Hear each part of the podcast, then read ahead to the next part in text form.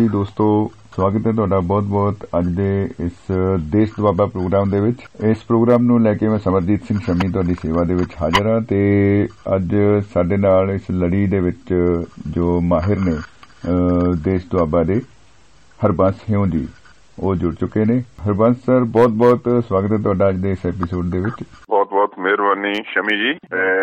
Doaba radio ਦੇ ਸਰੋਤਿਆਂ ਦਾ ਵੀ ਬਹੁਤ-ਬਹੁਤ ਧੰਨਵਾਦ। ਹਰਵੰਸੀਆਂ ਵੱਲੋਂ ਸਾਰਿਆਂ ਸਰੋਤਿਆਂ ਨੂੰ ਆਦਾਬ ਨਮਸਕਾਰ, ਸਤਿ ਸ੍ਰੀ ਅਕਾਲ, ਕੁਦਰਤ ਖੈਰ ਕਰੇ। ਬਿਲਕੁਲ ਬਿਲਕੁਲ ਜੀ। ਹਿਉ ਸਾਹਿਬ, ਆਪਾਂ ਪਹਿਲੇ ਐਪੀਸੋਡ ਦੇ ਵਿੱਚ ਦੁਆਬੇ ਬਾਰੇ, ਦੇਸ਼ ਦੁਆਬੇ ਬਾਰੇ ਕਾਫੀ ਗੱਲਾਂ ਕੀਤੀਆਂ ਨੇ। ਬਹੁਤ ਵਧੀਆ ਜਾਣਕਾਰੀ ਉਹਨਾਂ ਵਿੱਚ ਆਪਾਂ ਨੂੰ ਮਿਲੀ ਏ। ਤੇ ਇਸ ਲੜੀ ਨੂੰ ਅੱਗੇ ਤੋਰਦੇ ਹੋਏ ਆਪਾਂ ਚਾਹੁੰਦੇ ਹਾਂ ਕਿ ਹੋਰ ਇਹਦੇ ਬਾਰੇ ਆਪਾਂ ਜਾਣਕਾਰੀ ਲਈਏ। ਜਦੋਂ ਆਪਾਂ ਦੁਆਬੇ ਦੀ ਗੱਲ ਕਰਦੇ ਆ ਤੇ ਸਭ ਤੋਂ ਪਹਿਲਾਂ ਆ ਜਾਂਦਾ ਸ਼ਬਦ ਦੁਆਬ ਬਾਰੇ। ਇਹਨੂੰ ਦੁਆਬ ਹੀ ਕਿਉਂ ਕਿਹਾ ਜਾਂਦਾ ਹੈ ਦੁਆਬੇ ਨੂੰ? ਹਾਂ ਦੋ ਆਬ ਮੇਨਲੀ ਸ਼ਮੀ ਜੀ ਇਹੀ ਗੱਲ ਏ ਵੀ ਦੋ ਆਬ ਜਨਕੇ ਦੋ ਨਦੀਆਂ ਦੇ ਵਿਚਕਾਰਲਾ ਇਲਾਕਾ।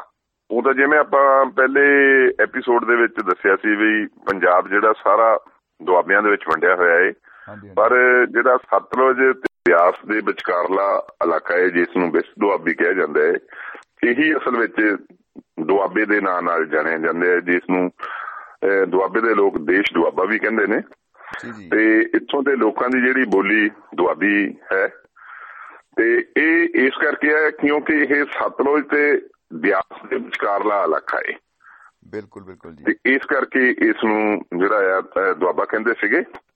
ਤੇ ਇਹ ਜਿਹੜੀਆਂ ਦੋ ਨਦੀਆਂ ਨੇ ਇਹੀ ਅਸਲ ਵਿੱਚ ਦੁਆਬੇ ਦਾ ਮੁੱਢ ਬੰਨਣ ਵਾਲੀਆਂ ਦੁਆਬੇ ਨੂੰ ਮਤਲਬ ਜਿਹੜਾ ਆ ਇੱਕ ਭੰਗੋਲਿਕ ਖਿੱਤਾ ਜਿਹੜਾ ਵੱਖਰਾ ਬਣਾਉਣ ਵਾਲੀਆਂ ਨਦੀਆਂ ਨੇ। ਤੇ ਮੇਰਾ ਖਿਆਲ ਹੈ ਵੀ ਅੱਜ ਆਪਾਂ ਨੂੰ ਇਹਨਾਂ ਨਦੀਆਂ ਨਾਲ ਸੰਬੰਧਿਤ ਜਿਹੜੀ ਗੱਲਬਾਤ ਹੀ ਸ਼ੁਰੂ ਕਰਨੀ ਚਾਹੀਦੀ ਹੈ। ਬਿਲਕੁਲ ਬਿਲਕੁਲ ਜੀ। ਮੇਰੇ ਮਨ 'ਚ ਵੀ ਉਹ ਗੱਲ ਆ ਰਹੀ ਸੀ ਕਿਉਂਕਿ ਮੋਢੀ ਨਦੀਆਂ ਨਾਲ ਵੱਜਾ ਹੋਇਆ ਹੈ ਤੇ ਸਭ ਤੋਂ ਪਹਿਲਾਂ ਜਦੋਂ ਆਪਾਂ ਨਦੀਆਂ ਗਿਣਨੀ ਸ਼ੁਰੂ ਕਰਦੇ ਆ ਪੰਜਾਬ ਦੀਆਂ, ਉਹ 'ਚ ਸਤਲੁਜ ਦਾ ਜ਼ਿਕਰ ਆਂਦਾ ਹੈ ਕਿ ਸਤਲੁਜ ਨਦੀ ਬਾਰੇ ਆਪਾਂ ਜਿਹੜੀ ਗੱਲ ਆਪਾਂ, ਮੈਨੂੰ ਲੱਗਦਾ ਆਪਾਂ ਕਰੀਏ ਕਿ ਸਤਲੁਜ ਨਦੀ ਬਾਰੇ ਜਿਹੜੀ ਆ, ਸਭ ਤੋਂ ਪਹਿਲਾਂ ਤਾਂ ਇਹ ਜਾਣਨਾ ਬਣਦਾ ਹੈ ਕਿ ਨਦੀ ਇਹਦਾ ਸਰੋਤ ਕੀ ਹੈ? ਇਹ ਕਿੱਥੋਂ ਜਿਹੜੀ ਹੈ ਸ਼ੁਰੂ ਹੁੰਦੀ ਹੈ? ਹਾਂਜੀ ਜਦੋਂ ਜਿਵੇਂ ਤੁਸੀਂ ਦੱਸਿਆ ਹੋਇਆ ਨਾ ਜਦੋਂ ਆਪਾਂ ਪੰਜਾਬੀਆਂ ਨਦੀਆਂ ਦੀ ਗੱਲ ਕਰਦੇ ਆ ਜੀ ਜੀ। ਸਭ ਤੋਂ ਪਹਿਲਾਂ ਮਤਲਬ ਜਿਹੜਾ ਸਤਲੁਜ ਦਾ ਨਾਮ ਆਉਂਦਾ ਏ। ਜੀ। ਤੇ ਤੁਹਾਡੇ ਕਹਿਣ ਅਨੁਸਾਰ ਅੱਜ ਆਪਾਂ ਸਤਲੁਜ ਨਦੀ ਬਾਰੇ ਹੀ ਗੱਲ ਕਰਦੇ ਆ ਪਿਆਰੇ ਸਰੋਤਿਓ ਜਿਹੜੀ ਸਤਲੁਜ ਨਦੀ ਏ ਇਹ ਜਿਹੜੇ ਉੱਤਰੀ ਭਾਰਤ ਦੇ ਵਿੱਚ ਪੰਜਾਬ ਦਾ ਇਲਾਕਾ ਏ ਪੰਜਾਬ ਦਾ ਮਤਲਬ ਜਿਹੜਾ ਸੂਬਾ ਏ ਉਸ ਦੇ ਵਿੱਚ ਵਗਣ ਵਾਲੀਆਂ ਜਿਹੜੀਆਂ ਪੰਜ ਨਦੀਆਂ ਨੇ, ਉਹਨਾਂ ਦੇ ਵਿੱਚੋਂ ਸਭ ਤੋਂ ਵੱਡੀ ਨਦੀ ਹੈ। ਤੇ ਇਹ ਤਕਰੀਬਨ 1450 ਕਿਲੋਮੀਟਰ ਲੰਬੀ ਹੈ ਤੇ ਇਹ ਕਲਾਸ਼ ਪਰਬਤ ਹੈ। ਉਸ ਦੀ ਬਰਫ਼ ਤੋਂ ਬਣੀ ਹੋਈ ਇੱਕ ਝੀਲ ਹੈ ਰਕਸ਼ਿਸ਼ ਤਾਲ ਉਸ ਤੋਂ ਨਿਕਲਦੀ ਹੈ। ਰਕਸ਼ਿਸ਼ ਤਾਲ ਜਿਹੜੀ ਆ, ਇਹ ਕਲਾਸ਼ ਪਰਬਤ ਦੇ ਨੇੜੇ ਜਿਹੜੀ ਇੱਕ ਹੋਰ ਝੀਲ ਹੈ ਮਾਨ ਸਰੋਵਰ ਝੀਲ ਬਹੁਤ ਵੱਡੀ ਝੀਲ ਹੈ ਉਸ ਦੇ ਨਾਲ ਵੀ ਜੁੜੀ ਹੋਈ ਹੈ। ਜੀ ਜੀ ਜੀ ਜੀ। ਆਮ ਤੌਰ ਤੇ ਕਿਹਾ ਜਾਂਦਾ ਹੈ ਮਾਨ ਸਰੋਵਰ ਤੋਂ ਨਿਕਲਦੀ ਹੈ ਇਹ ਨਦੀ ਪਰ ਨਹੀਂ ਇਹ ਰਕਸ਼ਿਸ਼ ਤਾਲ ਜਿਹੜਾ ਹੈ ਉਸ ਤੋਂ ਨਿਕਲਦੀ ਹੈ। ਹਾਂਜੀ ਆਮ ਤੌਰ ਤੇ ਧਾਰਨਾ ਇਹੋ ਹੀ ਹੈ ਕਿ ਸਤਲੁਜ ਕਿੱਥੋਂ ਸ਼ੁਰੂ ਹੁੰਦਾ ਹੈ ਤੇ ਕਿਹਾ ਜਾਂਦਾ ਹੈ ਕਿ ਇਹ ਮਾਨ ਸਰੋਵਰ ਝੀਲ ਤੋਂ ਸ਼ੁਰੂ ਹੋ ਜਾਂਦਾ ਹੈ। ਨਹੀਂ ਜੀ ਇਹ ਮਾਨ ਸਰੋਵਰ ਝੀਲ ਤੇ ਰਕਸ਼ਿਸ਼ ਤਾਲ ਜਿਹੜਾ ਆ ਦੋਏ ਆਸ ਵਿੱਚ ਜੁੜੇ ਹੋਏ ਨੇ। ਇਹ ਮਾਨਸੋ ਆਪਾਂ ਗੱਲ ਕਰਦੇ ਆ ਜਾਂ ਰਕਸ਼ਿਸ਼ ਤਾਲ ਦੀ ਗੱਲ ਕਰਦੇ ਆ ਇਹ, ਇਹਦੇ ਨਾਲ, ਨਾਮ ਦੇ ਨਾਲ ਜੁੜੀਆਂ ਚੀਜ਼ਾਂ ਆ ਜਾਂਦੀਆਂ ਕਈ ਤਰ੍ਹਾਂ ਦੀਆਂ, ਕਿਉਂਕਿ ਕਲਾਸ਼ ਦੀ ਯਾਤਰਾ ਕਰਨੀ ਹੋਵੇ ਤਾਂ ਵੀ ਕਹਿੰਦੇ ਵੀਜ਼ਾ ਲੈਣਾ ਪੈਂਦਾ। ਸਤਲੁਜ ਜਿਹੜਾ ਹੈ ਦਰਿਆ, ਇਹਦਾ ਮਤਲਬ ਇਹ ਇਹਨੂੰ ਆਪਾਂ ਪੰਜਾਬ ਦਾ ਦਰਿਆ ਕਵਾਂਗੇ ਜਾਂ ਆਪਣੇ ਭਾਰਤ ਦਾ ਦਰਿਆ ਕਵਾਂਗੇ ਜਾਂ ਇਹ ਅੰਤਰਰਾਸ਼ਟਰੀ ਇਹਦਾ ਕੋਈ ਪੱਧਰ ਹੈ ਅਸਲ ਤਾਂ ਜੀ, ਜਿਹੜਾ ਸਤਲੁਜ ਨਦੀ ਆ, ਇਹ ਅੰਤਰਰਾਸ਼ਟਰੀ ਨਦੀ ਹੈ ਤੇ ਕਲਾਸ਼ ਪਰਬਤ ਤੇ ਮਾਨਸਰੋਵਰ ਦਾ ਜਿਹੜਾ ਇਲਾਕਾ ਹੈ ਤਿੱਬਤ ਦੇ ਵਿੱਚ ਜਾਨ ਕਿ ਚੀਨ ਦੇ ਇਲਾਕੇ ਦੇ ਵਿੱਚ ਇਹ ਪੈਂਦਾ ਹੈ ਤੇ ਹਿਮਾਲਾ ਪਰਬਤ ਦੇ ਜਿਹੜੇ ਸਭ ਤੋਂ ਉੱਚੇ ਇਲਾਕੇ ਨੇ ਉਹਨਾਂ ਇਲਾਕਿਆਂ ਦੇ ਵਿੱਚ ਇਹ ਇਲਾਕਾ ਹੈ ਇਸੇ ਮਾਨਸਰੋਵਰ ਝੀਲ ਦੇ ਸਰੋਤਾਂ ਤੋਂ ਕਲਾਸ਼ ਪਰਬਤ ਦੇ ਸਰੋਤਾਂ ਤੋਂ ਜਿਹੜੀ ਆ ਭਾਰਤ ਦੀ ਦੂਸਰੀ ਨਦੀ ਜਿਹੜੀ ਸਭ ਤੋਂ ਵੱਡੀ ਆ ਉਹ ਹੈ ਬ੍ਰਹਮਪੁੱਤਰ। ਉਹ ਵੀ ਉੱਥੋਂ ਹੀ ਸ਼ੁਰੂ ਹੁੰਦੀ ਹੈ ਜੀ ਜੀ ਜੀ ਜੀ। ਤੇ ਉਸੇ ਖੇਤਰਾਂ ਦੇ ਵਿੱਚੋਂ ਇਹ ਸਤਲੁਜ ਨਦੀ ਵੀ ਨਿਕਲਦੀ ਹੈ। ਇਹ ਅੰਤਰਰਾਸ਼ਟਰੀ ਪੱਧਰ ਦਾ ਦਰਿਆ ਹੈ ਹਾਂ ਦੇਖੋ ਜੀ ਉਹ ਤਿੱਬਤ ਤੋਂ ਨਿਕਲ ਕੇ ਜਨ ਕੇ ਚੀਨ ਤੋਂ ਸ਼ੁਰੂ ਹੁੰਦਾ ਹੋਇਆ ਹੈ ਭਾਰਤ ਵਿੱਚ ਆਉਂਦਾ ਹੈ ਭਾਰਤ ਤੋਂ ਜਿਹੜਾ ਹੁੰਦਾ ਹੋਇਆ ਹੈ ਪਾਕਿਸਤਾਨ ਦੇ ਵੀ ਹੁੰਦਾ ਆ ਅਰਬ ਸਾਗਰ ਦੇ ਵਿੱਚ ਆਉਂਦਾ ਹੈ। ਜੀ ਜੀ ਜੀ ਜੀ ਕਾਫੀ ਲੰਬਾ ਪੈਂਡਾ ਇਹ ਕਰਕੇ ਜਾਂਦਾ ਹੈ। ਇਹ ਜਿਹੜਾ ਇਹ ਭਾਰਤ ਵਿੱਚ ਜਦੋਂ ਦਾਖਲ ਹੁੰਦਾ ਹੈ ਕਿਹੜੀ ਜਗ੍ਹਾ ਤੋਂ ਦਾਖਲ ਹੋ ਰਿਹਾ ਹੈ? ਦੇਖੋ ਜੀ ਜਿਵੇਂ ਹੀ ਇਹ ਤਿੱਬਤ ਤੋਂ ਸ਼ੁਰੂ ਹੁੰਦਾ ਹੋਇਆ ਭਾਰਤ ਦੇ ਵਿੱਚ ਆਉਂਦਾ ਹੈ ਤਾਂ ਉਸ ਸਮੇਂ ਮਤਲਬ ਭਾਰਤ ਦੇ ਵਿੱਚ ਹਿਮਾਚਲ ਪ੍ਰਦੇਸ਼ ਦੇ ਵਿੱਚ ਇੱਕ ਇਲਾਕਾ ਹੈ ਜਿਹੜਾ ਉਸ ਨੂੰ ਕਿਹਾ ਜਾਂਦਾ ਸ਼ਿਪਕੀ ਲਾ ਪਾਸ ਸ਼ਿਪਕੀ ਲਾ ਪਾਸ ਸ਼ਿਪ ਜੀ। ਜੀ ਹਾਂ ਸ਼ਿਪਕੀ ਲਾ ਪਾਸ ਮਤਲਬ ਜਨ ਕਿ ਇੱਕ ਦਰਾ ਹੈ ਜੀ ਜੀ। ਉਸ ਦਰੇ ਦਾ ਨਾਮ ਹੈ ਸ਼ਿਪਕੀ ਲਾ। ਜੀ। ਸ਼ਿਪਕੀ ਲਾ ਦਰਾ। ਉਸ ਦਰੇ ਰਾਹੀਂ ਹੁੰਦੀ ਹੋਈ ਮਤਲਬ ਜਿਹੜੀ ਆ ਦਰੇ ਦੇ ਕੋਲ ਦੀ ਹੁੰਦੀ ਹੋਈ ਇਹ ਹਿਮਾਚਲ ਪ੍ਰਦੇਸ਼ ਜਿਹੜਾ ਭਾਰਤ ਦਾ ਉੱਤਰੀ ਭਾਰਤ ਦੇ ਵਿੱਚ ਇੱਕ ਸੂਬਾ ਹੈ ਉਸ ਵਿੱਚ ਦੀ ਹੁੰਦੀ ਹੋਈ ਹਿਮਾਚਲ 'ਚ ਦਾਖਲ ਹੁੰਦੀ ਹੈ ਜੀ ਜੀ। ਤੇ ਇਸ ਦੇ ਵਿੱਚ ਹਿਮਾਚਲ ਦੀਆਂ ਬਹੁਤ ਸਾਰੀਆਂ ਨਦੀਆਂ ਇਹਦੇ ਵਿੱਚ ਸ਼ਾਮਲ ਹੁੰਦੀਆਂ ਨੇ। ਜੀ। ਜਿਨ੍ਹਾਂ ਦੇ ਵਿੱਚ ਆਪਣੇ ਖੱਬੇ ਪਾਸੇ ਮਤਲਬ ਜਿਹੜੀ ਵੱਡੀ ਨਦੀ ਆ ਉਹ ਬਸਪਾ ਸ਼ਾਮਲ ਹੁੰਦੀ ਹੈ ਜੀ। ਤੇ ਸੱਜੇ ਪਾਸੇ ਮਤਲਬ ਜਿਹੜੀ ਲਾਹੌਲ ਸਪੀਤੀ ਦੇ ਵਿੱਚੋਂ ਲਾਹੌਰ ਸਪੀਤੀ ਦਾ ਇਲਾਕਾ ਹੈ ਉਸ ਦੇ ਵਿੱਚੋਂ ਇੱਕ ਨਦੀ ਨਿਕਲਦੀ ਹੈ ਸਪੀਤੀ ਜੀ। ਉਹ ਇਸ ਦੇ ਵਿੱਚ ਵੀ ਸ਼ਾਮਲ ਹੁੰਦੀ ਹੈ ਜੀ ਜੀ। ਤੇ ਇਸੇ ਤਰ੍ਹਾਂ ਪੀਰ ਪੰਜਾਲ ਦੀ ਮਤਲਬ ਜਿਹੜੀ ਇੱਕ ਲੜੀ ਹੈ। ਜੀ ਜੀ। ਉਸ ਦੇ ਵਿੱਚੋਂ ਮਤਲਬ ਮਨਾਲੀ ਦੇ ਨੇੜਿਓਂ ਬਿਆਸਕੁੰਡ ਤੋਂ ਇੱਕ ਨਦੀ ਸ਼ੁਰੂ ਹੁੰਦੀ ਹੈ ਬਿਆਸ ਉਹ ਵੀ ਇਹਦੇ ਵਿੱਚ ਸ਼ਾਮਲ ਹੁੰਦੀ ਹੈ ਹਾਂ ਬਿਆਸ ਵੀ ਇਹਦੇ ਵਿੱਚ ਹੀ ਸ਼ਾਮਲ ਹੋ ਜਾਂਦੀ ਹੈ ਅੱਗੇ ਜਾ ਕੇ। ਬਿਲਕੁਲ ਜੀ ਤੋ ਇਹਦਾ ਮਤਲਬ ਕਿ ਸਤਲੁਜ ਜਿਹੜਾ ਹੈ ਕਿ ਮੁੱਢ ਕਹਿ ਸਕਦੇ ਹਾਂ ਇਹਨੂੰ ਜਿਹੜੀ ਬੇਸ ਨਦੀਆਂ ਦਾ ਸਾਰੀਆਂ ਦਾ ਇਹ ਸਤਲੁਜ ਹੀ ਆਪਾਂ ਕਹਿ ਸਕਦੇ ਹਾਂ ਮੋٹے ਤੌਰ ਤੇ। ਹਾਂਜੀ ਬਿਲਕੁਲ ਜੀ। ਇਹ ਮਤਲਬ ਜਿਹੜਾ ਆ ਸਤਲੁਜ ਨਦੀ ਜਿਹੜੀ ਆ ਇਹ ਜਦੋਂ ਪੰਜਾਬ ਦੇ ਵਿੱਚ ਦਾਖਲ ਹੁੰਦੀ ਏ ਆਮ ਤੌਰ ਤੇ ਅਸੀਂ ਸਮਝਦੇ ਹਾਂ ਵੀ ਭਾਖੜੇ ਦੀ ਗੱਲ ਕੀਤੀ ਜਾਂਦੀ ਏ। ਹਾਂਜੀ ਹਾਂਜੀ। ਤੇ ਵੀ ਭਾਖੜਾ ਜਿਹੜਾ ਆ ਪੰਜਾਬ ਦੇ ਵਿੱਚ ਆ ਹਾਂਜੀ ਕਿਸੇ ਸਮੇਂ ਭਾਖੜਾ ਜਿਹੜਾ ਪੰਜਾਬ 'ਚ ਹੁੰਦਾ ਸੀ 1966 ਤੋਂ ਪਹਿਲੇ ਜਦੋਂ ਹਰਿਆਣਾ ਨਹੀਂ ਬਣਿਆ ਸੀ ਤੇ ਜਿਹੜੇ ਪੰਜਾਬ ਦੇ ਪਹਾੜੀ ਇਲਾਕੇ ਜਿਹੜੇ ਸੀ ਹਿਮਾਚਲ ਪ੍ਰਦੇਸ਼ ਨਾਲ ਨਹੀਂ ਜੁੜੇ ਗਏ ਸੀਗੇ ਉਦੋਂ ਪੰਜਾਬ ਦੇ ਵਿੱਚ ਕੀ ਸੀਗਾ ਭਾਖੜਾ। ਤੇ ਜਦੋਂ 1966 ਦੇ ਵਿੱਚ ਹਿਮਾਚਲ ਪ੍ਰਦੇਸ਼ ਨੂੰ ਵੀ ਪਹਾੜੀ ਇਲਾਕੇ ਦਿੱਤੇ ਗਏ ਤਾਂ ਜਿਹੜਾ ਭਾਖੜਾ ਆ ਇਹ ਹਿਮਾਚਲ ਪ੍ਰਦੇਸ਼ ਦੇ ਵਿੱਚ ਚਲਾ ਗਿਆ। ਜੀ ਜੀ। ਤੇ ਅੱਜ ਜਿਹੜਾ ਪੰਜਾਬ ਦੇ ਵਿੱਚ ਸਤਲੁਜ ਜਿੱਥੋਂ ਸ਼ੁਰੂ ਹੁੰਦਾ ਹੈ ਇਹ ਤਕਰੀਬਨ ਨੰਗਲ ਜਿਹੜਾ ਨੰਗਲ ਸ਼ਹਿਰ ਹੈ ਜੀ। ਉਸ ਦੇ ਨੇੜੇ ਜਿਹੜੇ ਪਿੰਡ ਵਸਦੇ ਨੇ ਉਹਨਾਂ ਦੇ ਵਿੱਚ ਜਿਹੜਾ ਆ ਕੇ ਪੰਜਾਬ ਦੇ ਵਿੱਚ ਸ਼ਾਮਲ ਹੁੰਦਾ ਹੈ। ਜੀ ਜੀ ਜਿਹੜਾ ਸਾਡਾ ਨੰਗਲ ਡੈਮ ਹੈ ਕਹਿ ਲਈਏ ਕਿ ਉੱਥੋਂ ਇਹ ਸ਼ੁਰੂ ਇਹ ਹੋ ਜਾਂਦਾ ਪੰਜਾਬ ਦੇ ਵਿੱਚ ਇਹਦੀ ਐਂਟਰੀ ਹੋ ਜਾਂਦੀ ਹੈ। ਹਾਂ ਨੰਗਲ ਤੋਂ ਥੋੜਾ ਜਿਹਾ ਪਿੱਛੇ 5-7 ਕਿਲੋਮੀਟਰ ਜਾਣ ਕੇ ਕੁਝ ਪਿੰਡ ਨੇ। ਜੀ ਜੀ। ਜਦੋਂ ਆਪਾਂ ਗੁਰਦੁਆਰਾ ਬਿਭੌਰ ਸਾਹਿਬ ਵੱਲ ਦੀ ਮਤਲਬ ਜਿਹੜਾ ਜਾਈਏ ਪਿਛਾ ਨੂੰ ਇੱਥੋਂ ਤਕਰੀਬਨ 7 ਕਿਲੋਮੀਟਰ ਪਿੱਛੇ ਪਿੰਡ ਪੈਂਦੇ ਨੇ। ਜੀ। ਉੱਥੇ ਜਾ ਕੇ ਮਤਲਬ ਜਿਹੜਾ ਪੰਜਾਬ ਦੇ ਵਿੱਚ ਇਹ ਸ਼ਾਮਲ ਹੁੰਦਾ ਹੈ ਤੇ ਦੂਸਰੇ ਪਾਸੇ ਜੇ ਅਸੀਂ ਨੰਗਲ ਡੈਮ ਵਾਲੀ ਸਾਈਡ ਤੋਂ ਮਤਲਬ ਨੰਗਲ ਟਾਊਨਸ਼ਿਪ ਦੇ ਵਿੱਚ ਵੀ ਹੁੰਦੇ ਹੋਏ ਭਾਖੜੇ ਵਾਲੀ ਸੜਕ ਤੇ ਪਈਏ ਹਾਂਜੀ। ਤਾਂ ਜਿਹੜੀ ਰੇਲਵੇ ਲਾਈਨ ਆਂਦੀ ਆ ਤਾਂ ਰੇਲਵੇ ਲਾਈਨ ਟੱਪ ਕੇ ਥੋੜਾ ਜਿਹਾ ਅੱਗੇ ਜਾ ਕੇ ਮਤਲਬ ਜਿਹੜਾ ਪੰਜਾਬ ਦਾ ਇਲਾਕਾ ਜਿਹੜਾ ਆ ਖਤਮ ਹੋ ਜਾਂਦਾ ਹਿਮਾਚਲ ਦਾ ਸ਼ੁਰੂ ਹੁੰਦਾ ਹੈ ਕਿਉਂਕਿ ਇੱਥੇ ਆਣ ਕੇ ਮਤਲਬ ਜਿਹੜਾ ਇਹ ਪੰਜਾਬ ਦੇ ਵਿੱਚ ਸ਼ਾਮਲ ਹੁੰਦਾ ਹੈ ਸਮੁੱਚੇ ਰੂਪ ਵਿੱਚ ਗਈਏ ਨੰਗਲ ਡੈਮ ਦੀ ਜਿਹੜੀ ਪਿੱਛੇ ਬਣਦੀ ਝੀਲ ਹੈ ਸਾਰੀ ਦੀ ਸਾਰੀ ਉਹ। ਪੰਜਾਬ ਦੇ ਖੇਤਰ ਦੇ ਵਿੱਚ ਹੈ ਜੀ ਸਾਰੀ ਪੰਜਾਬ ਦੇ ਖੇਤਰ ਵਿੱਚ ਤੇ ਉਹ ਝੀਲ ਹੀ ਇੱਕ ਤਰ੍ਹਾਂ ਦਾ ਇਹਦਾ ਵੱਡੇ ਪੱਧਰ ਤੇ ਕਹਿ ਲਓ ਆਪਾਂ ਸਵਾਗਤ ਕੀਤਾ ਦਰਿਆ ਦਾ ਪੰਜਾਬ ਚ ਆਉਣ ਤੇ। ਤੇ ਉੱਥੇ ਝੀਲ ਦੇ ਉੱਤੇ ਇਹਦਾ ਪਾਣੀ ਸਾਰਾ ਕੰਟਰੋਲ ਕੀਤਾ ਗਿਆ ਹੈ ਤੇ ਇਹਦੇ ਵਿੱਚੋਂ ਕੁਝ ਨਹਿਰਾਂ ਜਿਹੜੀਆਂ ਉਹ ਵੀ ਕੱਢੀਆਂ ਗਈਆਂ ਚੈਨਲਾਈਜ਼ ਕੀਤਾ ਗਿਆ ਉਹਨਾਂ ਨੂੰ ਵੀ। ਹਾਂਜੀ ਹਾਂਜੀ। ਦੇਖੋ ਜਦੋਂ ਆਪਾਂ ਭਾਖੜੇ ਦੀ ਗੱਲ ਕਰਦੇ ਆ ਭਾਖੜਾ ਜਿਹੜਾ ਸਿਰਫ ਇੱਕ ਮਤਲਬ ਜਿਹੜਾ ਵਨ ਬਣਾ ਕੇ ਬਹੁਤ ਵੱਡਾ ਮਤਲਬ ਜਿਹੜਾ ਆ ਉੱਚਾ ਵਨ ਬਣਾਇਆ ਗਿਆ ਏਸ਼ੀਆ ਦਾ ਬਹੁਤ ਉੱਚਾ ਵਨ ਹੈ ਇਹ। ਜੀ ਜੀ। ਜਾਣੀ ਕਿ ਏਸ਼ੀਆ ਦੇ ਸਭ ਤੋਂ ਮਤਲਬ ਜਿਹੜੇ ਉੱਚੇ ਵਨ ਨੇ ਉਹਨਾਂ ਦੇ ਵਿੱਚੋਂ ਇਹ ਮਤਲਬ ਪਹਿਲੇ ਨੰਬਰ ਦੇ ਵਨ ਨੇ। ਇੱਥੇ ਸਿਰਫ ਪਾਣੀ ਨੂੰ ਰੋਕਿਆ ਗਿਆ ਹੈ ਉੱਥੋਂ ਰੋਕ ਕੇ ਮਤਲਬ ਜਿਹੜਾ ਆ ਬਿਜਲੀ ਪੈਦਾ ਕਰਨ ਲਈ ਰੋਕਿਆ ਗਿਆ ਉੱਥੇ। ਬਿਲਕੁਲ ਠੀਕ। ਉੱਥੇ ਸਿਰਫ ਬਿਜਲੀ ਦੇ ਮਤਲਬ ਜਿਹੜੇ ਆ ਪਾਵਰ ਹਾਊਸ ਲੱਗੇ ਹੋਏ ਨੇ। ਭਾਖੜਾ ਡੈਮ ਦੇ ਖੱਬੇ ਪਾਸੇ ਵੀ ਸੱਜੇ ਪਾਸੇ ਵੀ ਦੋਵੇਂ ਪਾਸੇ ਜਿਹੜੇ ਆ ਪਾਵਰ ਹਾਊਸ ਲੱਗੇ ਹੋਏ ਨੇ ਉੱਥੇ ਬਿਜਲੀ ਪੈਦਾ ਕੀਤੀ ਜਾਂਦੀ ਹੈ ਜੀ ਜੀ। ਪਿਛਲੇ ਪਾਸੇ ਜਿਹੜੀ ਗੋਬਿੰਦ ਸਾਗਰ ਝੀਲ ਬਣੀ ਹੋਈ ਹੈ ਜੀ। ਉਸ ਦੇ ਵਿੱਚ ਮੱਛੀਆਂ ਵੀ ਪਾਲੀਆਂ ਜਾਂਦੀਆਂ ਨੇ। ਹਾਂਜੀ ਉਹ ਆਪਣੀ ਉਸ ਦੇ ਵਿੱਚ ਸੈਰਗਾਹਾਂ ਵੀ ਬਣੀਆਂ ਹੋਈਆਂ ਨੇ। ਜੀ ਜੀ। ਉਸ ਤੋਂ ਮਤਲਬ ਜਿਹੜੇ ਆ ਹਿਮਾਚਲ ਦੇ ਕੁਝ ਇਲਾਕੇ ਜਿਹੜੇ ਆ ਉਹਨਾਂ ਦੇ ਨਾਲ ਖੇਤੀਬਾੜੀ ਲਈ ਵੀ ਉੱਥੋਂ ਪਾਣੀ ਵਰਤਿਆ ਜਾਂਦਾ ਹੈ ਬਿਲਕੁਲ। ਤੇ ਇਸੇ ਤਰ੍ਹਾਂ ਮਤਲਬ ਇਸ ਤੋਂ ਪਹਿਲੇ ਸੁੰਦਰ ਨਗਰ ਦੇ ਵਿੱਚ ਵੀ ਆਪਣੇ ਬਲਾਸਪੁਰ ਸੁੰਦਰ ਨਗਰ ਦੇ ਵਿੱਚ ਵੀ ਜਿਹੜਾ ਪਾਣੀ ਨੂੰ ਰੋਕ ਕੇ ਮਤਲਬ ਜਿਹੜਾ ਆ ਉੱਥੇ ਝੀਲ ਬਣਾ ਕੇ ਮਤਲਬ ਜਿਹੜੇ ਇਸ ਤੋਂ ਕੁਝ ਜਿਹੜੇ ਆ ਇਸੇ ਤਰ੍ਹਾਂ ਦੇ ਕੰਮ ਲਏ ਗਏ ਨੇ। ਪਾਖਲਾ ਡੈਮ ਤੋਂ ਜਿਹੜਾ ਪਾਣੀ ਆਉਂਦਾ ਹੈ ਸਾਰੇ ਦਾ ਸਾਰਾ ਨਦੀ ਦੇ ਵਿੱਚ ਹੀ ਆਉਂਦਾ ਹੈ ਉਧਰ ਕਿਤੇ ਨਹੀਂ ਜਾਂਦਾ। ਜੀ ਜੀ ਜੀ। ਤੇ ਜਿਵੇਂ ਹੀ ਇਹ ਪੰਜਾਬ ਦੇ ਵਿੱਚ ਦਾਖਲ ਹੁੰਦਾ ਹੈ ਤਾਂ ਉੱਥੇ ਨੰਗਲ ਡੈਮ ਬਣਾਇਆ ਗਿਆ ਹੈ ਜਿੱਥੋਂ ਮਤਲਬ ਜਾਨ ਕਿ ਰੋਪੜ ਤੋਂ ਜਿਹੜੀ ਉਨੇ ਨੂੰ ਸੜਕ ਜਾਂਦੀ ਹੈ। ਜੀ ਜੀ। ਉਹ ਜਿਹੜਾ ਪੌਲੇ ਬਿਲਕੁਲ ਡੈਮ ਦੇ ਪੁਲ ਬਣਿਆ ਹੋਇਆ ਹੈ ਰੇਲਵੇ ਦਾ ਵੀ ਤੇ ਸੜਕੀ ਆਵਾਜਾਈ ਦਾ ਪੁਲ ਜਿਹੜੇ ਆ ਉਹ ਡੈਮ ਦੇ ਬਿਲਕੁਲ ਨਾਲ ਨੇ।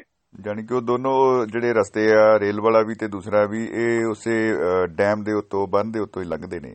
ਹਨੇ ਜੀ ਡੈਮ ਜਿਹੜਾ ਆ ਬਿਲਕੁਲ ਨਾਲ ਲੱਗਦਾ ਉਹਨਾਂ ਦੇ ਤੇ ਜਿਵੇਂ ਡੈਮ ਖਤਮ ਹੁੰਦਾ ਉਹਦੇ ਨਾਲ ਰੇਲਵੇ ਦਾ ਪੁਲ ਏ ਉਹਦੇ ਨਾਲ ਸੜਕ ਦਾ ਪੁਲ ਏ। ਡੈਮ ਆਡੇ। ਬਿਲਕੁਲ। ਇਹ ਡੈਮ ਦੇ ਪਿਛਲੇ ਪਾਸੇ ਜਿਹੜਾ ਪਾਣੀ ਜਮ੍ਹਾਂ ਕੀਤਾ ਜਾਂਦਾ ਉਸੇ ਤਰ੍ਹਾਂ ਮਤਲਬ ਜਿਹੜਾ ਆ ਇੱਥੇ ਮੱਛੀ ਪਾਲਣ ਕੀਤਾ ਜਾਂਦਾ ਹੈ। ਇੱਥੇ ਜਦੋਂ ਸੜਕਾਂ ਦੀ ਆਵਾਜਾਈ ਸੜਕਾਂ ਦੀ ਮਤਲਬ ਜਿਹੜਾ ਜਾਲ ਘੱਟ ਵਿਛੇ ਹੋਏ ਸੀ ਦੋਨੋਂ ਆਵਾਜਾਈ ਲਈ ਵੀ ਇੱਥੇ ਮਤਲਬ ਕਿਸ਼ਤੀਆਂ ਵਗੈਰਾ ਵੀ ਵਰਤੀਆਂ ਜਾਂਦੀਆਂ ਸੀ। ਅੱਜ ਵੀ ਅਜੇ ਮਤਲਬ ਜੇ ਨੰਗਲ ਟਾਊਨਸ਼ਿਪ ਤੋਂ ਮਤਲਬ ਬਿਵੌਰ ਸਾਹਿਬ ਵਾਲੀ ਸਾਈਡ ਨੂੰ ਜਾਣਾ ਹੋਵੇ ਇਹ ਉੱਥੋਂ ਇੱਕ ਕਿਸ਼ਤੀ ਚੱਲਦੀ ਹੈ ਡੇਲੀ ਟਿਕਾਣਾ ਸਵੇਰ ਮਤਲਬ ਜਿਹੜੀ ਆ ਸਾਰਾ ਦਿਨ ਚੱਲਦੀ ਰਹਿੰਦੀ ਹੈ। ਤੇ ਤੁਸੀਂ ਉੱਥੇ ਵੀ ਬੈਠ ਕੇ ਉਹਦਾ ਵੀ ਆਨੰਦ ਮਾਣ ਸਕਦੇ ਹੋ। ਤੇ ਇਹ ਇੱਕ ਨੰਗਲ ਡੈਮ ਦੀ ਇਹ ਜਿਹੜੀ ਝੀਲ ਹੈ ਜੀ। ਤੇ ਉਧਰੋਂ ਜਿਹੜੀ ਗੋਬਿੰਦ ਸਾਗਰ ਦੀ ਝੀਲ ਹੈ ਤੇ ਇਸ ਤਰ੍ਹਾਂ ਹੋਰ ਜਿੱਥੇ ਜਿੱਥੇ ਵੀ ਮਤਲਬ ਪਾਣੀ ਨੂੰ ਰੋਕ ਕੇ ਡੈਮ ਬਣਾਏ ਗਏ ਨੇ ਉਹਨਾਂ ਝੀਲਾਂ ਦੇ ਉੱਤੇ ਸਾਈਬੇਰੀਆ ਤੋਂ ਆਉਂਦੇ ਹੋਏ ਜਿਹੜੇ ਪੰਛੀ ਪ੍ਰਵਾਸੀ ਪੰਛੀ ਨੇ ਉਹ ਸਿਆਲਾਂ ਦੇ ਵਿੱਚ ਬਹੁਤ ਸਾਰੇ ਪੰਛੀ ਆਉਂਦੇ ਨੇ। ਅੱਜ ਕੱਲ ਜਿਹੜੇ ਆ ਉਹ ਪੰਛੀ ਜਿਹੜਾ ਇਹਨਾਂ ਡੈਮਾਂ ਦੇ ਜਿਹੜੀਆਂ ਝੀਲਾਂ ਨੇ ਇਹਨਾਂ ਦੇ ਵਿੱਚ ਆਏ ਹੋਏ ਨੇ। ਜੀ ਜੀ ਜੀ ਜੀ। ਔਰ ਬਹੁਤ ਵੱਡੇ ਪੱਧਰ ਤੇ ਉਹਨਾਂ ਦੀ ਆਮਦ ਹੁੰਦੀ ਆ ਤੇ ਜੋ ਅੰਤਰਰਾਸ਼ਟਰੀ ਜਿਹੜੀਆਂ ਨੇ ਜਲ ਗਾਹਾਂ ਵੈਟਲੈਂਡਸ ਦੇ ਵਿੱਚ ਇਹਨਾਂ ਦਾ ਜ਼ਿਕਰ ਹੁੰਦਾ ਹੈ ਤੇ ਇਹਨਾਂ ਦਾ ਇੱਕ ਆਪਣਾ ਸਥਾਨ ਹੈ ਤੇ ਨੰਗਲ ਵਾਲੀ ਤਲਵਾੜੇ ਵਾਲੀ ਤੇ ਤੁਹਾਡੇ ਹਰੀਕੇ ਵਾਲੀ। ਇਹ ਹਰੀਕੇ ਪੱਤਨ। ਹਰੀਕੇ ਪੱਤਨ ਵਾਲੀ ਤੇ ਸਾਰੀਆਂ ਦਾ ਹੀ ਬੜਾ ਰਾਮਸਰ ਸਾਈਟਾਂ ਦੇ ਵਿੱਚ ਲਗਾ ਜਾਂਦੀਆਂ ਨੇ। ਹਾਂ ਬਿਲਕੁਲ ਜੀ ਹਰੀਕੇ ਪੱਤਨ ਵਾਲੀ ਨਹੀਂ ਇਹਦੇ ਨਾਲ ਦੀ ਨਾਲ ਜਿਹੜੀ ਰੋਪੜ ਦੇ ਵਿੱਚ ਆ ਉਹ ਵੀ ਇਸੇ ਤਰ੍ਹਾਂ ਜੀ। ਰੋਪੜ ਵਿੱਚ ਵੀ ਇਸ ਤਰ੍ਹਾਂ ਨੇ। ਉਹ ਵੀ ਬਿਲਕੁਲ ਜੀ ਉਹਦੇ ਵਿੱਚ ਵੀ ਬਹੁਤ ਅੱਜ ਕੱਲ ਮੇਲਾ ਲੱਗਾ ਪੂਰਾ ਪੰਛੀਆਂ ਦਾ ਬਹੁਤ ਖੂਬਸੂਰਤ ਮਾਹੌਲ ਬਣਿਆ ਹੈ। ਤੇ ਇਹ ਮਤਲਬ ਜਗ੍ਹਾ ਮਤਲਬ ਜਿਹੜੀਆਂ ਆ ਦੇਖੋ ਜਿਹੜਾ ਨੰਗਲ ਟਾਊਨਸ਼ਿਪ ਵਾਲੀ ਜਗ੍ਹਾ ਹੈ ਇਹ ਇਹਦਾ ਜਿਹੜਾ ਟਾਊਨਸ਼ਿਪ ਸਾਈਡ ਦਾ ਮਤਲਬ ਦਰਿਆ ਦਾ ਕਿਨਾਰਾ ਹੈ ਬਹੁਤ ਰਮਣੀਕ ਬਹੁਤ ਹੀ ਵਧੀਆ। ਤੇ ਜਿਸ ਦੇ ਕਿਨਾਰੇ ਦੇ ਉੱਤੇ ਅੰਬਾਂ ਦੇ ਦਰਖਤ ਲੱਗੇ ਹੋਏ ਨੇ। ਤੇ ਉਸੇ ਤਰ੍ਹਾਂ, ਅਹ, ਜਦੋਂ ਮਤਲਬ ਅਸੀਂ ਮਤਲਬ ਜਿਹੜੀ ਅਹ ਜਿੱਥੇ ਪੰਛੀ ਆਉਂਦੇ ਨੇ, ਉੱਥੇ ਪੰਛੀਆਂ ਨੂੰ ਦੇਖਣ ਲਈ ਮਤਲਬ ਲੋਕ ਵੀ ਜਾਂਦੇ ਨੇ। ਉਹ ਬਹੁਤ ਵਧੀਆ ਮਤਲਬ ਜਗ੍ਹਾ ਬਣਾਈ ਹੋਈ ਹੈ ਪੰਛੀਆਂ ਨੂੰ ਤੁਸੀਂ ਬੈਠ ਕੇ, ਬੜੇ ਆਰਾਮ ਨਾਲ ਦੇਖ ਸਕਦੇ ਹੋ। ਇਸੇ ਤਰ੍ਹਾਂ ਮਤਲਬ ਇੱਥੇ ਇਸ ਦੇ ਕਿਨਾਰੇ ਦੇ ਉੱਤੇ ਸਤਲੁਜ ਕਲੱਬ ਬਣੀ ਹੋਈ ਹੈ। ਇਹ ਸਾਰੀਆਂ, ਬਹੁਤ ਸਾਰੀਆਂ ਮਤਲਬ ਜਿਹੜੀਆਂ ਰਮਣੀਕ ਥਾਵਾਂ ਨੇ, ਜਿੱਥੋਂ ਮਤਲਬ ਤੁਸੀਂ, ਇਹ ਸਤਲੁਜ ਦਰਿਆ ਨੂੰ ਸ਼ਾਂਤੀ ਨਾਲ ਰੁਕੇ ਹੋਏ ਪਾਣੀ ਨੂੰ ਵੀ ਦੇਖ ਸਕਦੇ ਹੋ। ਇਸ ਦੇ ਵਿੱਚ ਅਟਕੇਲੀਆਂ ਕਰਦੇ ਜਿਹੜੇ ਆ ਪ੍ਰਵਾਸੀ ਪੰਛੀਆਂ ਨੂੰ ਵੀ ਦੇਖ ਸਕਦੇ ਹੋ। ਇਸ ਦੇ ਵਿੱਚ ਮਤਲਬ ਖਿਲਦੀ ਹੋਈ ਜਿਹੜੀ ਆ ਬੇੜੀ ਨੂੰ ਵੀ ਦੇਖ ਸਕਦੇ ਹੋ। ਵਾਕਈ ਜੀ ਬਹੁਤ ਹੀ ਵਧੀਆ ਇੱਕ ਲੋਕੇਸ਼ਨ ਬਣ ਜਾਂਦੀ ਹੈ ਜੀ ਮੇਰੇ ਮਨ 'ਚ ਗੱਲ ਆ ਰਹੀ ਸੀ ਕਿ ਜਿਹੜਾ ਇਹ ਸਾਰੇ ਸਿਸਟਮ ਦੇ ਵਿੱਚ ਜਿਹੜਾ ਦਰਿਆ ਹੈ ਕਿਵੇਂ ਪੂਰੇ ਦਾ ਪੂਰਾ ਸੱਭਿਆਚਾਰ ਪੂਰਾ ਇਤਿਹਾਸ ਸਾਡਾ ਸਾਂਭੀ ਬੈਠਾ ਹੈ। ਭੂਗੋਲਿਕ ਖੇਤਰ ਦੀ ਤਾਂ ਆਪਾਂ ਗੱਲ ਕਰ ਹੀ ਰਹੇ ਹਾਂ ਜਿਹਦੇ ਉੱਤੇ ਸਾਡਾ ਜ਼ਿਆਦਾ ਧਿਆਨ ਹੈ ਤੇ ਇਤਿਹਾਸ ਦੇ ਵਿੱਚ ਵੀ ਇਹਦਾ ਇੱਕ ਖਾਸ ਸਥਾਨ ਆ ਜਾਂਦਾ ਹੈ ਸਤਲੁਜ ਦਾ। ਹਾਂਜੀ ਬਿਲਕੁਲ ਬਿਲਕੁਲ। ਇਤਿਹਾਸ ਦੇ ਵਿੱਚ ਦੇਖੋ ਜੀ ਆਪਾਂ ਨੰਗਲ ਦੀ ਗੱਲ ਕਰੀਏ ਮਤਲਬ ਵੀ ਜਿਵੇਂ ਆਪਾਂ ਦੱਸਿਆ ਨੰਗਲ ਟਾਊਨਸ਼ਿਪ ਵਾਲੀ ਸਾਈਡ ਦੇ ਜਿੱਧਰ ਮਤਲਬ ਇਸ ਵੇਲੇ ਮਤਲਬ ਹਾਰ ਫੈਕਟਰੀ ਵਾਲਿਆਂ ਨੇ ਮਤਲਬ ਜਿਸ ਸਾਈਡ ਤੇ ਆਪਣੀ ਕਲੋਨੀ ਵਸਾਈ ਹੋਈ ਹੈ ਤੇ ਉਸ ਪਾਸੇ ਮਤਲਬ ਇਹ ਬਗੌਰ ਸਾਹਿਬ ਦਾ ਗੁਰਦੁਆਰਾ ਹੈ ਜਿਹੜਾ 10ਵੇਂ ਪਾਤਸ਼ਾਹ ਦੇ ਨਾਲ ਸੰਬੰਧਿਤ ਹੈ। ਜੀ ਜੀ। ਇਸ ਤਰ੍ਹਾਂ ਇਸੇ ਖੇਤਰ ਦੇ ਵਿੱਚ ਹੋਰ ਬਹੁਤ ਸਾਰੇ ਖੇਤਰ ਆਉਂਦੇ ਨੇ ਜਿਵੇਂ ਅਨੰਦਪੁਰ ਸਾਹਿਬ ਦਾ ਕਿਲਾ ਕੀਰਤਪੁਰ ਸਾਹਿਬ ਦੇ ਮਤਲਬ ਗੁਰਦੁਆਰਾ ਸਾਹਿਬ ਜਿਹੜੇ ਨੇ ਜਾਂ। ਰੋਪੜ ਦੇ ਨੇੜੇ ਮਤਲਬ ਜਿਹੜਾ ਪੱਖਾ ਸਾਹਿਬ ਹੈ ਫਿਰ ਸਿਰਸਾ ਨਦੀ ਦੇ ਉੱਤੇ ਮਤਲਬ ਜਦੋਂ ਗੁਰੂ ਜੀ ਨੇ ਪਾਰ ਕੀਤਾ ਉਸ ਸਮੇਂ ਜਿੱਥੋਂ ਪਰਿਵਾਰ ਵਿਛੋੜਾ ਹੈ ਉੱਥੇ ਗੁਰਦੁਆਰਾ ਸਾਹਿਬ ਇਹ ਮਤਲਬ ਇਹ ਕਹਲੀਏ ਸਤਲੁਜ ਜਿੱਥੋਂ ਹੀ ਸ਼ੁਰੂ ਹੁੰਦਾ ਆ ਜੀ। ਤੇ ਸਿੱਖ ਇਤਿਹਾਸ ਵੀ ਇਸ ਦੇ ਨਾਲ ਮਤਲਬ ਜੁੜਿਆ ਹੋਇਆ ਹੈ। ਕਿਉਂ ਇਸੇ ਖੇਤਰ ਦੇ ਵਿੱਚ ਖਾਲਸਾ ਪੰਥ ਦੀ ਸਾਜਨਾ ਹੋਈ ਹੈ ਅਨੰਦਪੁਰ ਸਾਹਿਬ ਦੇ ਵਿੱਚ 1699 ਈਸਵੀ ਦੇ ਵਿੱਚ। ਇਸ ਤਰ੍ਹਾਂ ਮਤਲਬ ਜਿਹੜਾ ਆ ਇਹ ਸਤਲੁਜ ਦਰਿਆ ਜਿਹੜਾ ਆ ਜਿੱਥੇ ਸਾਡੇ ਸਿੱਖ ਇਤਿਹਾਸ ਨਾਲ ਜੁੜਿਆ ਹੋਇਆ ਹੈ। ਇਸੇ ਤਰ੍ਹਾਂ ਜਿਵੇਂ ਆਪਾਂ ਹਸੈਨੀ ਵਾਲਾ ਜਾਵਾਂਗੇ ਉੱਥੇ ਭਗਤ ਸਿੰਘ ਦੀ ਸ਼ਹੀਦੀ ਦੇ ਨਾਲ ਜੁੜਿਆ ਹੋਇਆ ਵੀ ਦਰਿਆ ਹੈ। ਵੀ ਦੇਖੋ ਜਿਵੇਂ ਸਤਲੁਜ ਨੰਗਲ ਤੋਂ ਅੱਗੇ ਜਾ ਕੇ ਜੀ। ਨੰਗਲ ਤੋਂ ਇੱਕ ਤਾਂ ਇਹ ਹੋ ਗਿਆ ਵੀ ਦੂਸਰੀਆਂ ਮਤਲਬ ਇੱਥੇ ਜਿਹੜੀਆਂ ਆਪਾਂ ਗੱਲਾਂ ਕਰ ਰਹੇ ਹਾਂ ਪ੍ਰਵਾਸੀ ਪੰਛੀਆਂ ਵਾਲੀਆਂ ਝੀਲ ਠੀਕ ਨੇ? ਇਹਦੇ ਨਾਲ ਦੀ ਨਾਲ ਇੱਥੋਂ ਦੋ ਨਹਿਰਾਂ ਕੱਢੀਆਂ ਗਈਆਂ ਨੇ। ਹਾਂ ਇੱਕ ਨਹਿਰ ਤੇ ਭਾਖੜਾ ਨਹਿਰ ਕੱਢੀ ਗਈ ਸੀਗੀ ਤੇ ਜਿਹੜੀ ਕਿ ਮਤਲਬ ਬਹੁਤ ਸਮਾਂ ਪਹਿਲਾਂ ਮਤਲਬ ਜਿਹੜੀ ਆ ਮਾਲਵੇ ਦਾ ਹਿੱਸਾ ਜਿਹਨੂੰ ਕਰੀਏ ਪਟਿਆਲੇ ਵਾਲੀ ਸਾਈਡ ਦਾ ਹਿੱਸਾ ਤੇ ਉਸ ਤੋਂ ਅੱਗੇ ਜਿਹੜਾ ਹਰਿਆਣੇ ਦਾ ਵਿੱਚ ਇਲਾਕਾ ਸੀ, ਉਹ ਇਸ ਦੇ ਨਾਲ ਕਬਰ ਹੁੰਦਾ ਸੀ 1966 ਤੋਂ ਪਹਿਲਾਂ ਜਿਹੜਾ ਪੰਜਾਬ ਦਾ ਹਿੱਸਾ ਸੀ। ਉਹ ਭਾਖੜਾ ਨਹਿਰ ਦੇ ਨਾਲ ਮਤਲਬ ਜਿਹੜਾ ਆ ਇਹਦੀ ਸਿੰਚਾਈ ਹੁੰਦੀ ਸੀ। ਜਿਵੇਂ ਹੀ 1966 ਤੋਂ ਬਾਅਦ ਹਰਿਆਣਾ ਬਣ ਗਿਆ, ਹਰਿਆਣੇ ਤੇ ਪੰਜਾਬ ਦੇ ਵਿੱਚ ਪਾਣੀ ਦੇ ਜਿਹੜੇ ਝਗੜੇ ਚੱਲ ਰਹੇ ਨੇ, ਉਹਨਾਂ ਝਗੜਿਆਂ ਦੌਰਾਨ ਮਤਲਬ ਇੱਕ ਇੱਥੇ ਇੱਕ ਹੋਰ ਨਹਿਰ ਕੱਢੀ ਗਈ ਹੈ, ਜਿਸ ਨੂੰ ਸਤਲੁਜ ਜਮਨਾ ਲਿੰਕ ਨਹਿਰ ਕਿਹਾ ਜਾਂਦਾ ਹੈ। ਤੇ ਇਹ ਨਹਿਰ ਵੀ ਮਤਲਬ ਪਾਖੜਾ ਨਹਿਰ ਤੋਂ ਬਿਲਕੁਲ ਇੱਕ ਖੇਤ ਦੇ ਫਾਸਲੇ ਦੇ ਉੱਤੇ ਜਿਹੜੀ ਹੈ ਕੱਢੀ ਗਈ ਹੈ। ਇਹ ਨਹਿਰ ਜਿਹੜੀ ਆ ਅਨੰਦਪੁਰ ਸਾਹਿਬ ਜਨਕੀ ਹਰਿਆਣੇ ਤੱਕ ਜਿਹੜੀ ਨਿਕਲ ਚੁੱਕੀ ਹੈ ਗਾਹਾਂ ਮਤਲਬ ਕੁਝ ਇਲਾਕੇ ਦੇ ਵਿੱਚ ਕੱਢਣ ਤੋਂ ਰਹਿੰਦੀ ਹੈ ਜਿਹਦਾ ਮਤਲਬ ਅਜੇ ਵੀ ਝਗੜਾ ਚੱਲ ਰਿਹਾ ਹੈ। ਇਸੇ ਨਹਿਰ ਦੀ ਬਦੌਲਤ ਪੰਜਾਬ ਤੇ ਹਰਿਆਣੇ ਦੇ ਵਿਚਕਾਰ ਬੜੀ ਕਸ਼ੀਦਗੀ ਰਹਿੰਦੀ ਹੈ। ਤੇ ਇਸ ਨਹਿਰ ਦੀ ਬਦੌਲਤ ਹੋਰ ਬਹੁਤ ਸਾਰੀਆਂ ਮਤਲਬ ਪੰਜਾਬੀਆਂ ਦੀਆਂ ਮੰਗਾਂ ਕਾਰਨ ਜਿਹੜਾ ਪੰਜਾਬ ਨੂੰ ਬਹੁਤ 15-20 ਸਾਲ ਇੱਕ ਸੰਦਾਪ ਹਟਾਉਣਾ ਪਿਆ। ਤੇ ਉਹ ਨਹਿਰ ਜਿਹੜੀ ਆ ਅਨੰਦਪੁਰ ਸਾਹਿਬ ਦੇ ਨੇੜੇ ਆਣ ਕੇ ਮਤਲਬ ਜਿਹੜੇ ਆ ਇਸ ਦੇ ਉੱਤੇ ਇੱਕ ਜਿਹੜਾ ਬਿਜਲੀ ਘਰ ਬਣਾਇਆ ਹੋਇਆ ਹੈ ਜਿਸ ਨੂੰ ਕਿਹਾ ਜਾਂਦਾ ਹੈ ਅਨੰਦਪੁਰ ਹਾਈਡਲ ਚੈਨਲ। ਜੀ ਜੀ। ਉੱਥੋਂ ਮਤਲਬ ਜਿਹੜਾ ਹੈ ਕਿਉਂਕਿ ਇਹ ਨਹਿਰ ਦੇ ਵਿੱਚ ਪਾਣੀ ਨਹੀਂ ਛੱਡਿਆ ਗਾਹਾਂ ਤੇ ਉੱਥੋਂ ਪਾਣੀ ਡਿਸਚਾਰਜ ਕਰਕੇ ਜਿਹੜਾ ਸਤਲੁਜ ਦਰਿਆ ਦੇ ਵਿੱਚ ਛੱਡ ਦਿੱਤਾ ਜਾਂਦਾ ਹੈ। ਇਹ ਦੋ ਮਹੱਤਵਪੂਰਨ ਨਹਿਰਾਂ ਜਿਹੜੀਆਂ ਨੰਗਲ ਡੈਮ ਤੋਂ ਸ਼ੁਰੂ ਕੀਤੀਆਂ ਜਾਂਦੀਆਂ ਨੇ। ਤੇ ਇਸੇ ਤਰ੍ਹਾਂ ਉੱਥੋਂ ਫਿਰ ਪਾਣੀ ਜਿਹੜਾ ਆ ਜਿਹੜਾ ਆ ਨੰਗਲ ਤੋਂ ਜੀ। ਤੇ ਜਿਹੜਾ ਹਾਈਡਲ ਚੈਨਲ ਦਾ ਪਾਣੀ ਆਉਂਦਾ ਹੈ ਅਨੰਦਪੁਰ ਹਾਈਡਲ ਚੈਨਲ ਦਾ ਇਹ ਪਾਣੀ ਰਲ ਕੇ ਗਾਹਾਂ ਰੋਪੜ ਪਹੁੰਚ ਜਾਂਦਾ ਹੈ। ਜੀ। ਰੋਪੜ ਤੋਂ ਅੱਗੇ ਜਿਹੜਾ ਦਰਿਆ ਆ ਉਹ ਮੈਦਾਨੀ ਇਲਾਕਿਆਂ ਦੇ ਵਿੱਚ ਸ਼ਾਮਲ ਹੁੰਦਾ ਹੈ।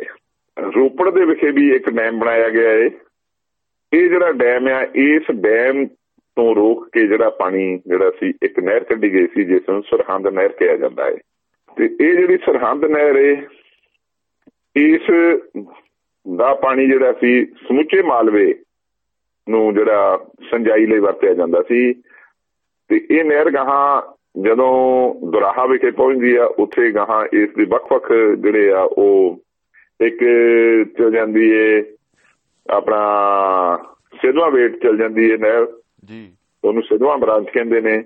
ਇੱਕ ਬਠਿੰਡਾ ਬ੍ਰਾਂਚ ਏ ਤੇ ਇੱਕ ਅਵੋਰ ਬ੍ਰਾਂਚ ਏ। ਮੇਰਾ ਖਿਆਲ ਇੱਕ ਹੋਰ ਬ੍ਰਾਂਚ ਏ ਜਿਸ ਨੂੰ ਸ਼ਾਇਦ ਪਟਿਆਲਾ ਬ੍ਰਾਂਚ ਕਹਿੰਦੇ ਨੇ। ਜੀ ਜੀ ਜੀ ਤੇ ਇਹ ਜਿਹੜੀਆਂ ਵੱਖ-ਵੱਖ ਨਹਿਰਾਂ ਨੇ ਇਹ ਜਿਹੜੀ ਸਰਹੰਦ ਨਹਿਰ ਸੀ 1882 ਦੇ ਵਿੱਚ ਬਣਾਈ ਗਈ ਸੀ।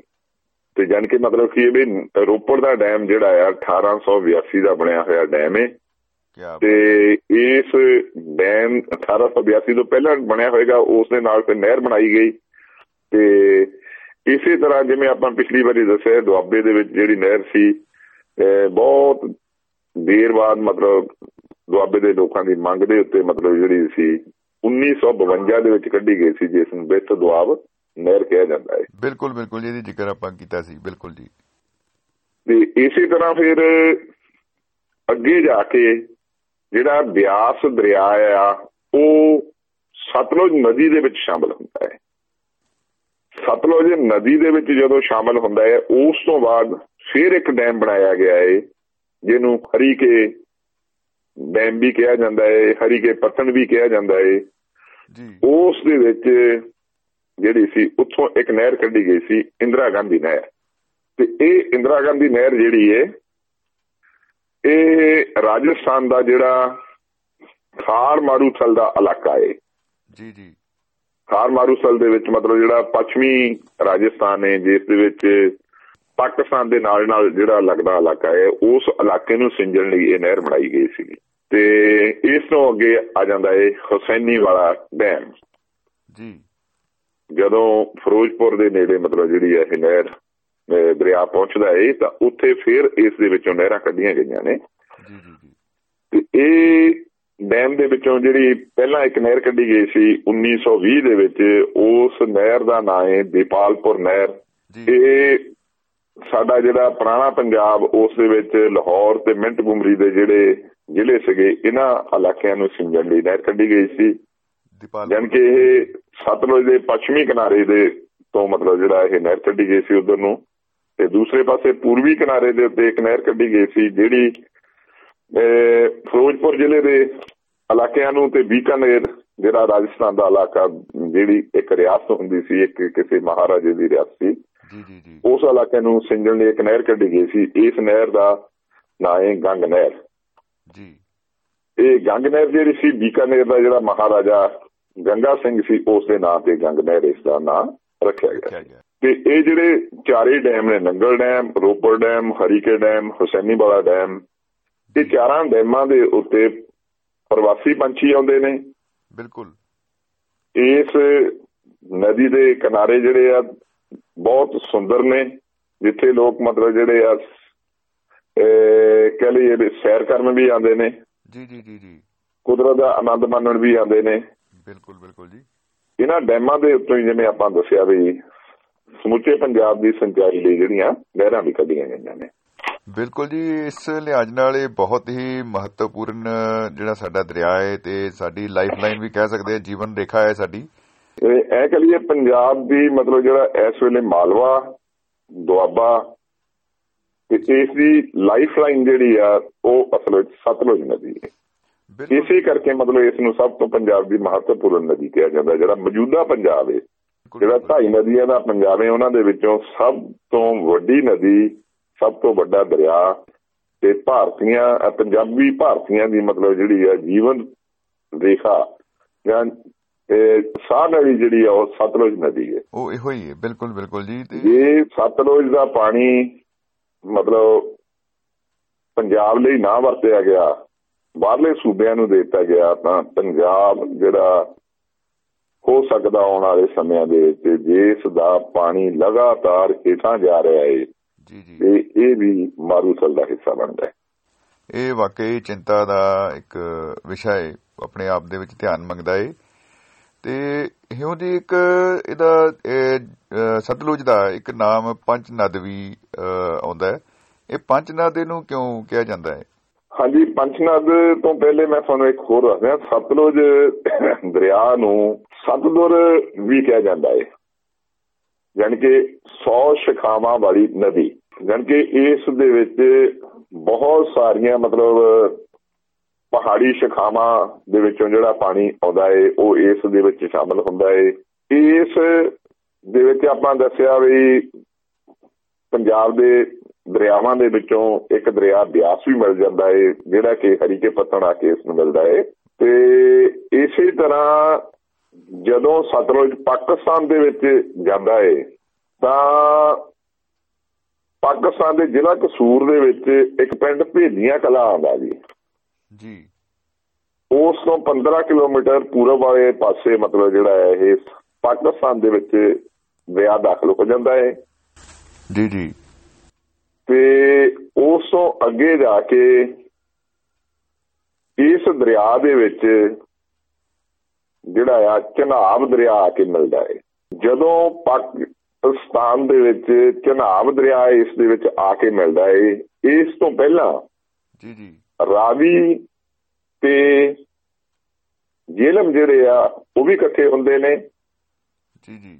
ਉਹ ਇਕੱਠੇ ਹੋ ਕੇ ਅਗਾਂਹ ਜਾ ਕੇ ਚਨਾਬ ਦੇ ਵਿੱਚ ਮਿਲ ਜਾਂਦੇ ਨੇ। ਕਿ ਦੋ ਨਦੀਆਂ ਪਹਿਲਾਂ ਇਧਰ ਸਤਲੁਜ ਦੇ ਵਿੱਚ ਮਿਕਸ ਹੋ ਗਈਆਂ ਸਤਲੁਜ ਤੇ ਬਿਆਸ ਉਧਰੋਂ ਰਾਵੀ ਤੇ ਚਨਾਬ ਜਿਹੜੇ ਆ ਰਾਵੀ ਤੇ ਜੇਲਮ ਜਿਹੜੇ ਆ ਉਹ ਚਨਾਬ ਦੇ ਵਿੱਚ ਸ਼ਾਮਲ ਹੋ ਗਏ ਨੇ। ਬਿਲਕੁਲ ਬਿਲਕੁਲ ਜੀ। ਉਧਰ ਤਿੰਨ ਹੋ ਗਈਆਂ ਮੁੜ ਕੇ ਸਤਲੁਜ ਤੇ ਚਨਾਬ ਜਿਹੜੇ ਆ ਇਹ ਵੀ ਇਕੱਠੇ ਹੁੰਦੇ ਨੇ। ਅਖੀਰ ਵਿੱਚ ਉਹ ਵੀ ਇਕੱਠੇ ਹੋ ਜਾਂਦੇ ਬਿਲਕੁਲ ਬਿਲਕੁਲ ਜੀ। ਹਾਂ ਤੇ ਉਹ ਜਿੱਥੇ ਇਕੱਠੇ ਹੁੰਦੇ ਨੇ ਇਹ ਇਲਾਕਾ ਹੈ ਬਹਾਵਲਪੁਰ ਦੀ ਰਿਆਸਤ ਉਸ ਦੇ ਵਿੱਚ ਉੱਚ ਸ਼ਰੀਫ ਇੱਕ ਪਿੰਡ। ਹੈ ਤੇ ਜਿੱਥੇ ਇਹ ਸ਼ਾਮਲ ਹੁੰਦੀਆਂ ਨਦੀਆਂ, ਉਸ ਤੋਂ ਤਕਰੀਬਨ ਜਾਨ ਕੇ ਉੱਚ ਸ਼ਰੀਫ ਤੋਂ ਉੱਤਰ ਵਾਲੇ ਪਾਸੇ 17 ਕਿਲੋਮੀਟਰ ਦੂਰ ਜਿਹੜਾ ਆ, ਇਹ ਦੋਏ ਨਦੀਆਂ ਮਿਲਦੀਆਂ ਨੇ ਤੇ ਉਸ ਥਾਂ ਦੇ ਉੱਤੇ ਕਿਉਂਕਿ ਪੰਜ ਨਦੀਆਂ ਜਿਹੜੀਆਂ ਇੱਕ ਥਾਂ ਇਕੱਠੀਆਂ ਹੁੰਦੀਆਂ ਨੇ। ਸਤਲੁਜ, ਬਿਆਸ, ਰਾਵੀ ਜੇਲਮ ਤੇ ਚਨਾਬ ਜਿਹੜੀਆਂ ਇਕੱਠੀਆਂ ਹੋ ਗਈਆਂ ਉੱਥੇ। ਪਹਿਲਾਂ ਸਤਲੁਜ ਦੇ ਵਿੱਚ ਬਿਆਸ ਮਿਲੀ ਹਾਂਜੀ। ਰਾਵੀ ਦੇ ਵਿੱਚ ਜੇਲਮ ਮਿਲਿਆ ਇਹ ਦੋਨੋਂ ਫਿਰ ਚਨਾਬ ਦੇ ਵਿੱਚ ਮਿਲੀਆਂ ਮੁੜ ਕੇ ਚਨਾਬ ਵੀ ਸਤਲੁਜ ਦੇ ਵਿੱਚ ਮਿਲ ਗਿਆ। ਜਿੱਥੇ ਪੰਜ ਨਦੀਆਂ ਇਕੱਠੀਆਂ ਹੁੰਦੀਆਂ ਨੇ ਜੀ। ਉਹ ਸਾਨੂੰ ਪੰਜ ਨਦ ਕਿਹਾ ਜਾਂਦਾ ਹੈ। ਕੀ ਤੇ ਇਸੇ ਕਰਕੇ ਇਸ ਦਰਿਆ ਨੂੰ ਸਤਲੁਜ ਨੂੰ ਪੰਜ ਨਦ ਵੀ ਕਿਹਾ ਜਾਂਦਾ ਹੈ। ਇੱਕ ਨਾਮ ਇਹਦਾ ਪੰਜ ਨਦ ਵੀ ਜਿਹੜਾ ਲਿਆ ਜਾਂਦਾ ਹੈ। ਹਾਂਜੀ ਤੇ ਪੰਜ ਨਦ ਜਿਹੜਾ ਆ ਇਹ